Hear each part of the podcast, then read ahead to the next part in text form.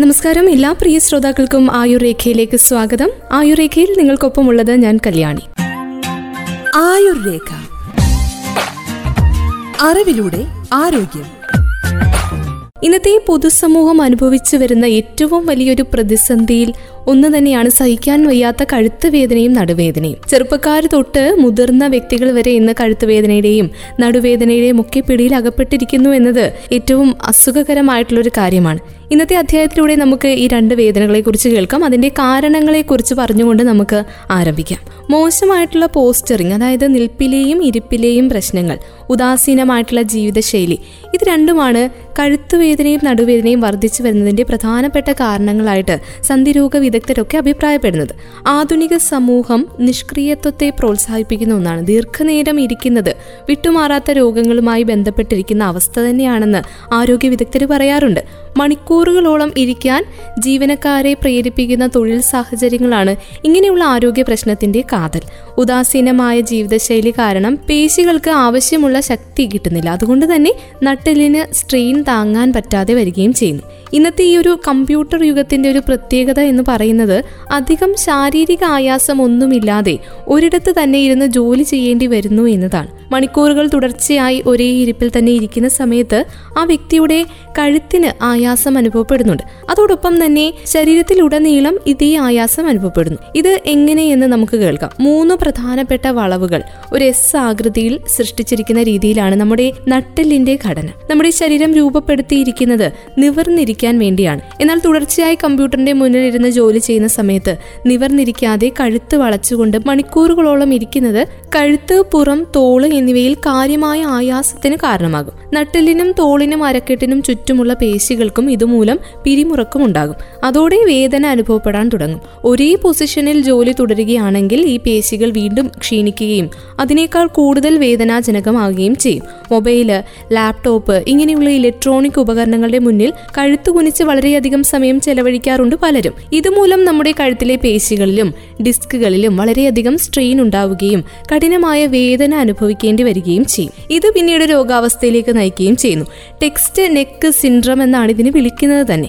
അധിക നേരം കഴുത്ത് മുന്നിലേക്ക് നീട്ടിപ്പിടിച്ച് ജോലി ചെയ്യുന്ന വ്യക്തികൾ അതായത് കമ്പ്യൂട്ടർ പ്രൊഫഷണലുകൾ ലോങ് ഡിസ്റ്റൻസ് ഡ്രൈവർമാർ ഹെവി വർക്കർമാർ കൺസ്ട്രക്ഷൻ വർക്കർമാർ ഹെഡ് ലോഡിംഗ് വർക്കേഴ്സ് ഹെവി ഉപകരണങ്ങൾ ഉപയോഗിക്കുന്ന പോലീസുകാർ സുരക്ഷാ ഉദ്യോഗസ്ഥർ വെയിറ്റ് ലിഫ്റ്റർമാർ ദന്ത ഡോക്ടർമാർ ശസ്ത്രക്രിയാ ഡോക്ടർമാർ.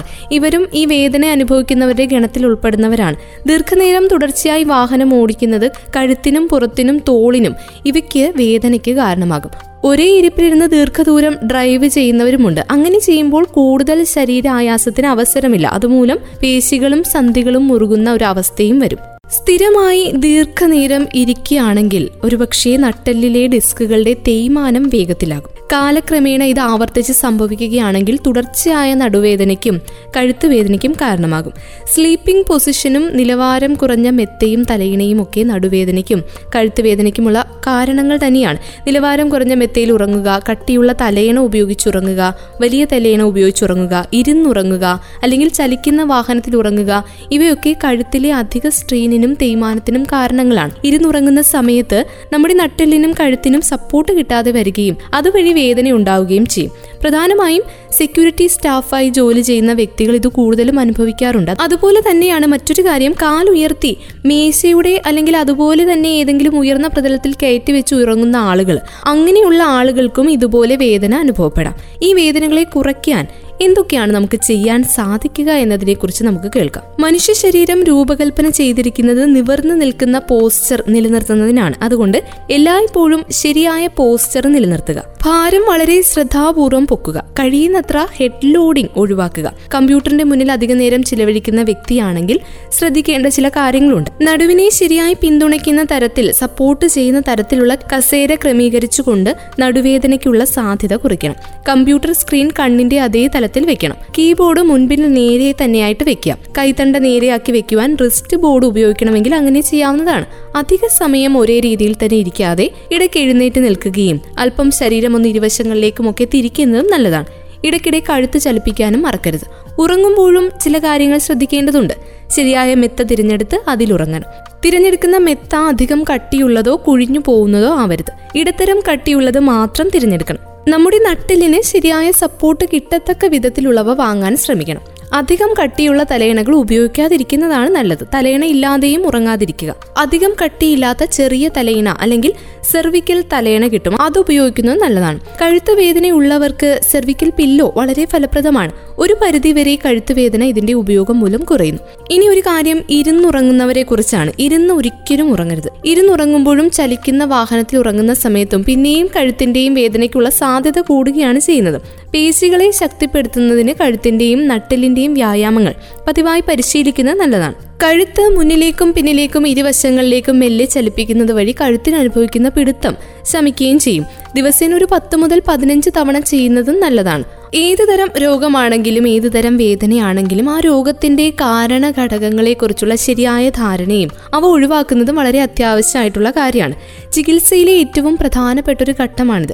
കടുത്ത വേദനയുണ്ടെങ്കിൽ ശരിയായ വിശ്രമവും വേദന സംഹാരി ഓയിൽമെന്റുകളും മിക്ക കേസുകളിലും സഹായകമാകും. നടുവേദന കഴുത്ത് വേദന ഇവയുടെയൊക്കെ തുടക്കത്തിൽ വളരെ ലളിതമായിട്ടുള്ള വേദന സംഹാരികൾ മസിൽ റിലാക്സെന്റുകൾ ഇങ്ങനെയുള്ള മരുന്നുകൾ കഴിക്കുന്നതും ഡോക്ടറുടെ നിർദ്ദേശപ്രകാരം കഴിക്കുന്നത് ഏറെ ഫലപ്രദമാണ്.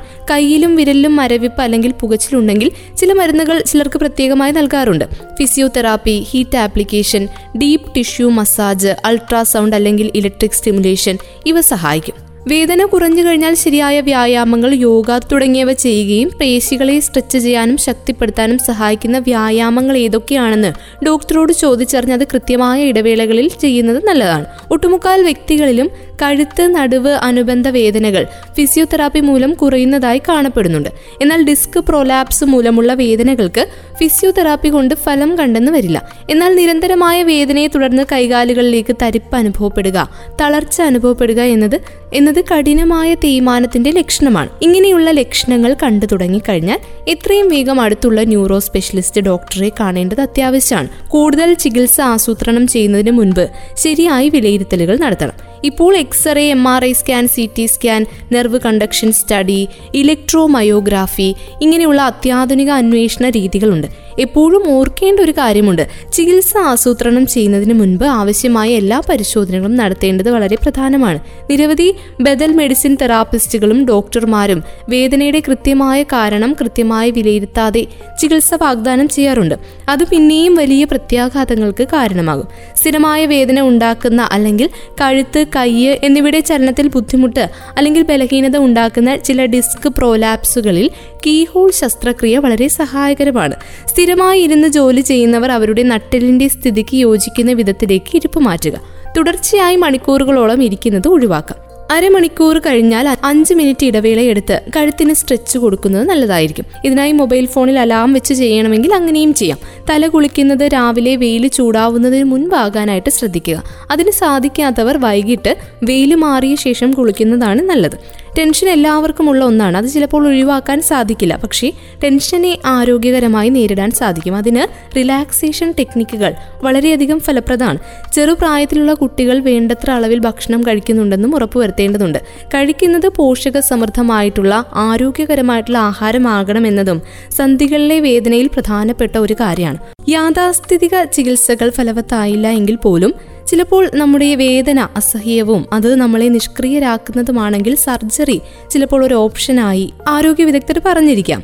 കൈകളിലേക്കോ കാലുകളിലേക്കോ താഴേക്ക് പോകുന്ന അനുബന്ധ വേദനയോ മരവിപ്പോ ഉണ്ടാവുന്നത് പലപ്പോഴും നട്ടലിലെ ഞരമ്പുകൾ ഞെരുക്കപ്പെടുന്നത് കൊണ്ടാണ്. വീർത്തതോ തള്ളി നിൽക്കുന്നതോ ആയിട്ടുള്ള ഡിസ്കുകൾ ചിലപ്പോൾ സുഷുമ്ന നാടിക്ക് നേരെ വളരെ ദൃഢമായി അമർത്തി അതിന്റെ പ്രവർത്തനത്തെ ബാധിക്കും. ഇങ്ങനെയുള്ള അവസരത്തിൽ സർജറി ചിലപ്പോൾ ആവശ്യമായി വന്നേക്കാം. എം ആർ ഐ എടുത്ത് ഇത് സ്ഥിരീകരിക്കാവുന്നതാണ്. ന്യൂറോ സർജറി സംബന്ധിച്ച മികച്ച മുന്നേറ്റങ്ങൾ നട്ടെല്ല് തകരാറുകൾ കൂടുതൽ ഫലപ്രദമായി ചികിത്സിക്കാൻ ഡോക്ടർമാരെ സഹായിക്കുന്നുണ്ട്. കീഹോൾ ശസ്ത്രക്രിയ താരതമ്യേന സുരക്ഷിതമായിട്ടുള്ള പ്രക്രിയയാണ്. വിജയനിരക്ക് തൊണ്ണൂറ്റിയഞ്ച് ശതമാനത്തിൽ കൂടുതൽ. ചില കഠിനമായിട്ടുള്ള സന്ദർഭങ്ങൾ ഉണ്ടാകാം. രോഗബാധിത പ്രദേശത്ത് കൃത്രിമ ഇംപ്ലാന്റുകൾ സ്ഥാപിക്കേണ്ടതായിട്ട് വരാം. Operating മൈക്രോസ്കോപ്പുകൾ neuro monitoring high class ഇംപ്ലാന്റുകൾ ഇങ്ങനെയുള്ള ലഭ്യമായ ആധുനിക ഉപകരണങ്ങൾ ഉപയോഗിച്ച് ഡിസ്ക് പ്രശ്നങ്ങൾക്കും അനുബന്ധ പ്രശ്നങ്ങൾക്കുമുള്ള ശസ്ത്രക്രിയകൾ താരതമ്യേന സുരക്ഷിതവും വളരെ ലളിതവുമായി ചെയ്യാവുന്നതാണ്. അതുകൂടാതെ ആശുപത്രിവാസം വളരെ കുറച്ച് ദിവസങ്ങളിലേക്ക് മിതപ്പെടുത്താനും സാധിക്കും. ബയോമെറ്റീരിയൽ ഡെവലപ്മെന്റ് കമ്പ്യൂട്ടർ സഹായത്തോടു കൂടിയുള്ള ഇമേജ് ഗൈഡഡ് ടെക്നോളജി എല്ലിന്റെയും ഡിസ്കിന്റെയും മോളിക്കുലാർ ബയോളജി ഇവയിലെ കൂടുതൽ പുരോഗതികൾ നട്ടെല്ല് തകരാറുകൾ ചികിത്സിക്കുന്നതിന് വളരെ ശക്തമായ സാങ്കേതിക വിദ്യകൾ വികസിപ്പിക്കുന്നതിന് സഹായകമായി എന്ന് തന്നെ വേണം പറയാൻ. ഇങ്ങനെ വളർന്നു വരുന്ന സാങ്കേതിക വിദ്യയുടെയും ജൈവിക പുരോഗതിയുടെയും ഈ ഒരു സംയോജനം കൊണ്ട് ചെറിയ മുറിവുകൾ സാധാരണ ടിഷ്യൂകൾക്ക് കുറഞ്ഞ ആഘാതം വേഗത്തിലുള്ള രോഗശാന്തി വേദന നാഡീ സംബന്ധമായിട്ടുള്ള പ്രശ്നങ്ങൾ ഇവയിൽ നിന്ന് തുല്യമോ മികച്ചതുമായിട്ടുള്ള ആശ്വാസത്തിലേക്കും പെട്ടെന്ന് തന്നെ പ്രവർത്തന നിലയിലേക്ക് വേഗത്തിൽ മടങ്ങാനും വഴിയൊരുക്കുന്നുണ്ട്. ശസ്ത്രക്രിയ ആവശ്യമായി വന്നാലും ഇല്ലെങ്കിലും ആരോഗ്യകരമായിട്ടുള്ള ജീവിതശൈലി ഭാവിയിൽ നല്ല മാറ്റങ്ങൾ വരുത്തും. ആരോഗ്യകരമായിട്ടുള്ള ശരീരഭാരം നിലനിർത്തുകയും പതിവായി വ്യായാമങ്ങൾ ചെയ്യുകയും ആരോഗ്യകരമായിട്ടുള്ള ഭക്ഷണം കഴിക്കുകയും ചെയ്യുന്നുവെങ്കിൽ നട്ടെല്ലും ചുറ്റുമുള്ള പ്രദേശങ്ങളും കഴുത്തുമൊക്കെ ആരോഗ്യകരമായിട്ട് തുടരാനായിട്ട് നമ്മളെ സഹായിക്കും. അപ്പോൾ എന്തായാലും ജീവിതശൈലിയിലും വേണ്ട മാറ്റങ്ങൾ വരുത്തി കഴിഞ്ഞാൽ കുറേയൊക്കെ ഒരു പരിധിവരെ വേദനയ്ക്ക് ശമനം ഉണ്ടാകുമെന്നാണ് ആരോഗ്യ വിദഗ്ധരും അഭിപ്രായപ്പെടുന്നത്. ഇന്നത്തെ ആയുർരേഖയിലൂടെ നമ്മൾ കേട്ട് കഴിഞ്ഞത് നടുവേദനയെക്കുറിച്ചും കഴുത്തുവേദനയെക്കുറിച്ചും വിവിധ കാരണങ്ങളെക്കുറിച്ചും വീണ്ടും ആയുർരേഖയുടെ അടുത്ത അധ്യായത്തിൽ പുതിയ ആരോഗ്യ അറിവുകളുമായി ഒരുമിക്കാം. ഇത്രയും സമയം കൂടെയുണ്ടായിരുന്നത് ഞാൻ കല്യാണി. തുടർന്നും കേട്ടുകൊണ്ടേയിരിക്കും radio Mangalam ninety one point two. നാടിനൊപ്പം നീരിനൊപ്പം.